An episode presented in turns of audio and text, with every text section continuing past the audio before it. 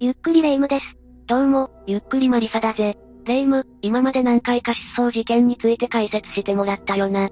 気になったんだが、芸能人でも失踪した人っているのか？もちろんよ。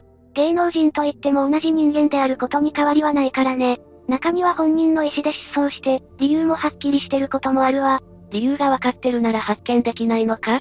それなりに人気の芸能人なら、顔を知ってる人も多いじゃないか。そうなんだけど、それでも消息が不明になった事件もあるのよ。そうなのか？一体、何がどうなったらそんな状態で消息不明のままになるんだ？一言で説明するのは難しいから、事件を紹介するわね。最後まで聞かないと気が済まないぜ。じゃあ今回は徳永美穂さん行方不明事件について解説していくわね。それでは、ゆっくりしていってね。まずは事件の概要から話していくわ。今回失踪したっていう徳永美穂さんって、どんな人だったんだ ?1990 年代に放送されてた人気番組すすめ、電波少年でデビューしたわ。この番組の企画で誕生したアイドルグループ、電波子初代から28号の元メンバーなのよ。アイドルをやってた人だったんだな。美穂さんは旦那さんも子供もいたんだけど、2018年2月24日の早朝に突然家族の前から姿を消してしまったわ。この時の美穂さんはパジャマのままで、携帯電話は家に置いたままだったらしいの。パジャマのままいなくなっちゃったのか？ええ。ただ預金通帳は持ち出していて、そこから200万円引き出されていたの。その通帳は、後に家族の元に郵送で送られてきたそうね。その中には家族写真が同封されていたわ。家族は千葉県警に捜索を依頼したのよ。ちゃんと警察にも届けを出しているんだな。それでも見つかっていないのか？家族は警察だけじゃなくツイッターなどでも呼びかけていて、そこから情報が拡散したことで各メディアも初めてそのことを知ったのよ。もし本当に絶縁しようと思ったんだとしたら、どうしてそんなことを考えたんだろうな？美穂さんの失踪理由はほぼ確定してるわ。とある大学生との駆け落ちだとされているのよ。駆け落ちか。確かにそれが目的なら絶縁なのもわかるが、家族がいるのになんで駆け落ちをしようと思ったんだ？その部分に関しては後でまとめて話すけど、駆け落ち相手は当時21歳の法政大学2年生の、鈴木翔太さんだということが判明してるわ。この人もまた失踪状態になってて、美穂さんの家族も彼が相手だというのは、すぐに分かったみたいなの。そういえば携帯がそのままだったみたいだし、そこから何か情報が出たのか？それもあるんだけど、2017年10月頃、美穂さんは、お茶してほしい人がいると夫である和馬さんに伝えて、和馬さん、美穂さん、鈴木さんの3人で会っていたとされているわ。旦那さんはすでに一度会ってたわけだな。でも美穂さんと鈴木さんは年齢が結構離れてるよな。どうやって知り合ったんだろうな。どうやらマッチングアプリを使って知り合ったらしくて、和馬さんはその時に、僕のいないところでやりとりをしないようにと注意したのよ。まあ、浮気を疑われるよな。しかしその後も美穂さんは、風呂場にこっそり、携帯を持ち込んだりしてる様子が目撃されていて、それが原因で口論になったりもしていたのよ。夫としてはそれが普通の反応だとは思うけどな。そして失踪前日の2018年2月23日には、美穂さんが隠れるように、LINE をしていることに和馬さんが気づき、再びそのことで口論になった結果、美穂さんは出て行ってしまったそうなの。ちなみに携帯はその時に取り上げられたらしいから、持ち出す余裕がなくてそのままになったんだと思うわ。美穂さんとしては、旦那さんとの夫婦仲が冷めきってたみたいに感じるよな。お子さんもいるのに、そこまで思い切ったことをするなんて、よっぽど鈴木さんは魅力的な人だったのかな？ここまで聞くと、美穂さんがかなり自分勝手なように聞こえると思うんだけれど、一説には家族にも原因があったんじゃないかと言われているのよ。そうなのか？ええ。まず夫である和馬さんは、芸能界を引退した。美穂さんと1997年頃に結婚したんだけど、この時に和馬さんは都内で歯科医院を経営してたの。お医者さんだったんだな。儲かってそうなイメージだし、金銭面に問題があったって感じではなさそうだ。そうなんだけど、実は和馬さんはある一件で前科がついてしまっているのよ。マリサは、2001年に俳優の羽賀健二さんが不動産会社社長への詐欺容疑で、逮捕されていたのを知っている？なんとなく事件があったことは覚えているぞ。全部話すと長くなってしまうから詳細は省くけど、和馬さんは羽賀さんの裁判に、証人として呼ばれて、そこで証言をすることになったのよ。それを聞いてる限りだと、和馬さん自身が何かしたという感じではないんじゃないか？確かに和馬さんが事件を起こしたわけじゃないけど、この裁判で和馬さんは、羽賀さんとはカフェであった程度の中であると、証言してしまったのよ。それがダメだったのか？これが事実なら問題なかったんだけど、実際は違ったのよ。本当は一緒に海外旅行に行ったり、100回以上の通話記録が残るほどに深い仲だったの。それが判明したことで、カズマさんは偽証罪の前科がついてしまったというわけよ。裁判で嘘をついてしまったのか。確かにそれじゃ罪になるのも納得だな。じゃあそれが原因で、司会としてやっていけなくなったのかもしかすると、この一件自体はそこまで関係ないかもしれないんだけど、この時のカズマさんは、持病の糖尿病の影響で両目を失明していたの。つまり、普通に仕事ができる状態ではなくなってたのよ。そうなのか？それじゃあ、どうやって生活していたんだ？一応、生活保護や障害者手当が出てたみたいなんだけど、まだ幼い子供が、4人もいる家庭だったから、美穂さんがパートに出ないといけない状況になったのよ。それは大変だとは思うけど、それだけが理由なのか？それだけとは言うけど、カズマさんは両目が見えない状態だからね。当然だけど、大人である美穂さんが解除することになるわ。そう言われてみると、かなり大変な環境だな。幸い子供たちは奨学金などの助けも借りながら、なんとか学校に通えていたんだけど、とうとう美穂さんは失踪してしまったのよ。大変なのはわかるんだが、家のお金を持ち出すのはちょっといただけないよな。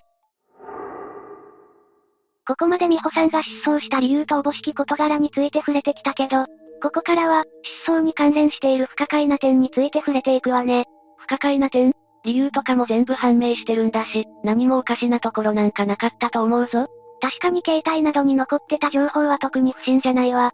でも、それ以外の点で妙なところがあると言われているのよ。まず最初に指摘されているのは、駆け落ち相手である鈴木さんが送ったというラブレターね。ラブレターだなんて、今の時代にはなかなか珍しいな。そこも含めておかしいとされているわ。今の時代の大学生なら、メールや LINE を使う可能性が高いとは思わない？まあそれはそうだが、それこそ人によるんじゃないか？さらに、内容も奇妙だったのよ。文章中に当点が多めで、文章の切りが悪いところで改良していて、最近の人はあまり使わない間の訳字を使いながら、愛してるを連呼する内容なの。さらに、手紙の折り方が昭和っぽいと言われているのよ。確かに言われてみれば改良するタイミングがバラバラに感じるな。短い文で改良してるところもあれば、長文でぎっしり書いてるところもあるぜ。あくまで疑惑だから私としては何とも言えないんだけど、もしかすると鈴木さんが書いたものであるかのように、家族が偽造したんじゃないかという説も出ているのよ。さすがにそんなことはしてないと思いたいが、カズマさんが偽証罪で、有罪判決を受けているせいか、世間的な印象はあまり良くなさそうだな。それとこれは不審な点とは少し違うかもしれないけど、美穂さんの失踪後に、三男の徳永ひまるさんが、美穂さんと鈴木さんの、個人情報をツイッターに公開したのよ。情報を集めるためという理由だったんだけどね。それはちょっとまずいんじゃないのか？母親を探したい気持ちはわかるが、鈴木さんは赤の他人だよな？ええもちろんそこが問題になって、批判が殺到したのよ。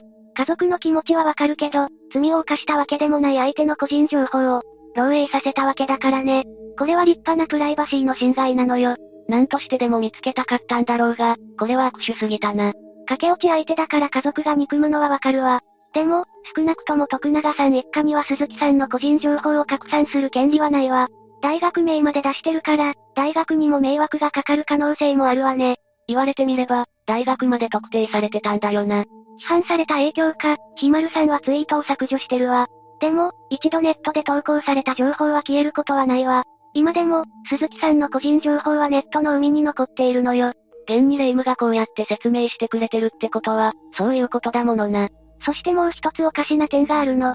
フジテレビのバイキングという番組で、3度目の特集が組まれることになった際に、美穂さんとおぼしき女性から事実と異なるとして抗議の電話があったのよ。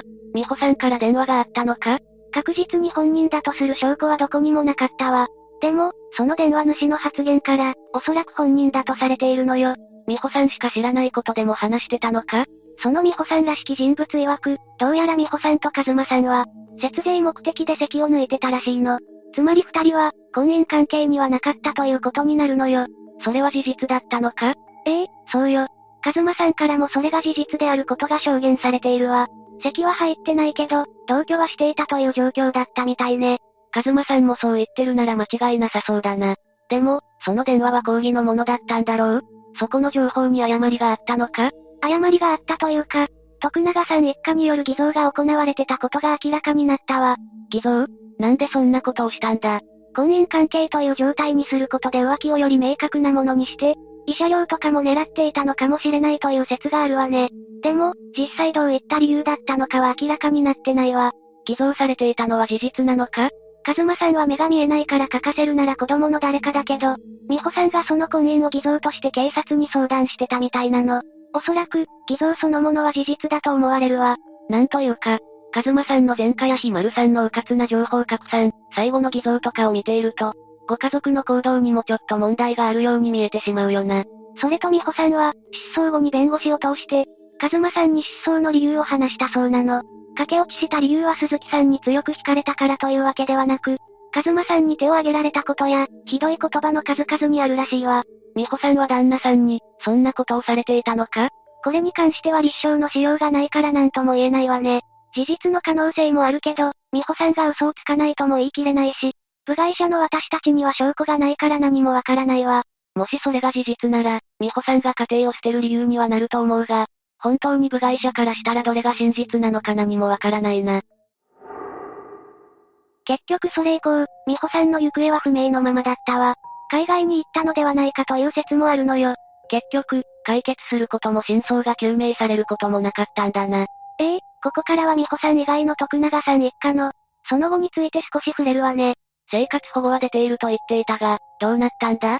まずは夫であるカズマさんだけど、2019年4月に去年57歳で亡くなられたわ。死因は多臓器不全で、この時のカズマさんは美穂さんたちに対して、横領罪などで裁判を起こす準備を進めてたらしいの。結局、カズマさんが亡くなったことで裁判は行われていないわね。視力を失うほどの糖尿病だったし、多臓器不全もそれが原因だったのかもな。糖尿病は慢性の多臓器不全とも呼ばれているからね。亡くなったカズマさんの葬儀には子供たちも、参加したけれど、美穂さんの姿はなかったわ。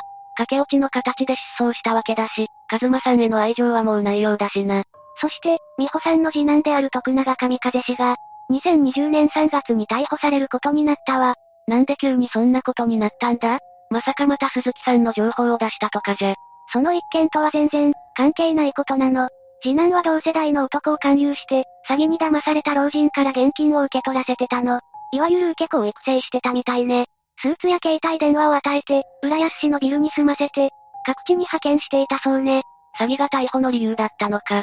本人は容疑を否認しているけれど、週刊文春によると、2019年4月にカズマさんが他界した頃には、詐欺グループのリーダー格に昇格してたそうよ。彼が関わったものだけでも、被害総額は2200万円と言われているわ。かなりの被害が出ていたんだな。その人は元から素行が良くなかったりしたのか？もともとやんちゃな方ではあったみたいね。糖尿病になったカズマさんの介助を手伝ったり真面目なところもあったわ。ただ、美穂さんの失踪からタガが外れてしまったと言われているわね。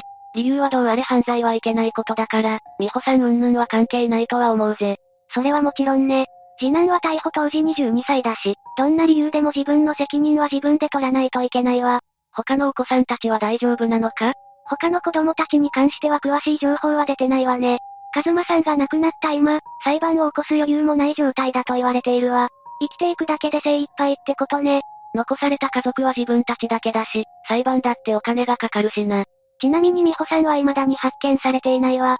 駆け落ち相手だという鈴木さんも、失踪したままの状態よ。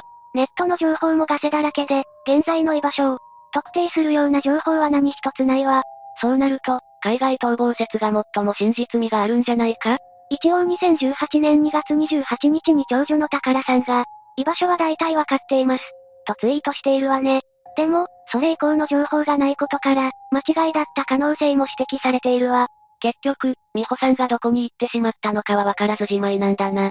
以上が徳永美穂さん行方不明事件よ。マリサ、どうだった？駆け落ちが理由で失踪したのはわかったぜ。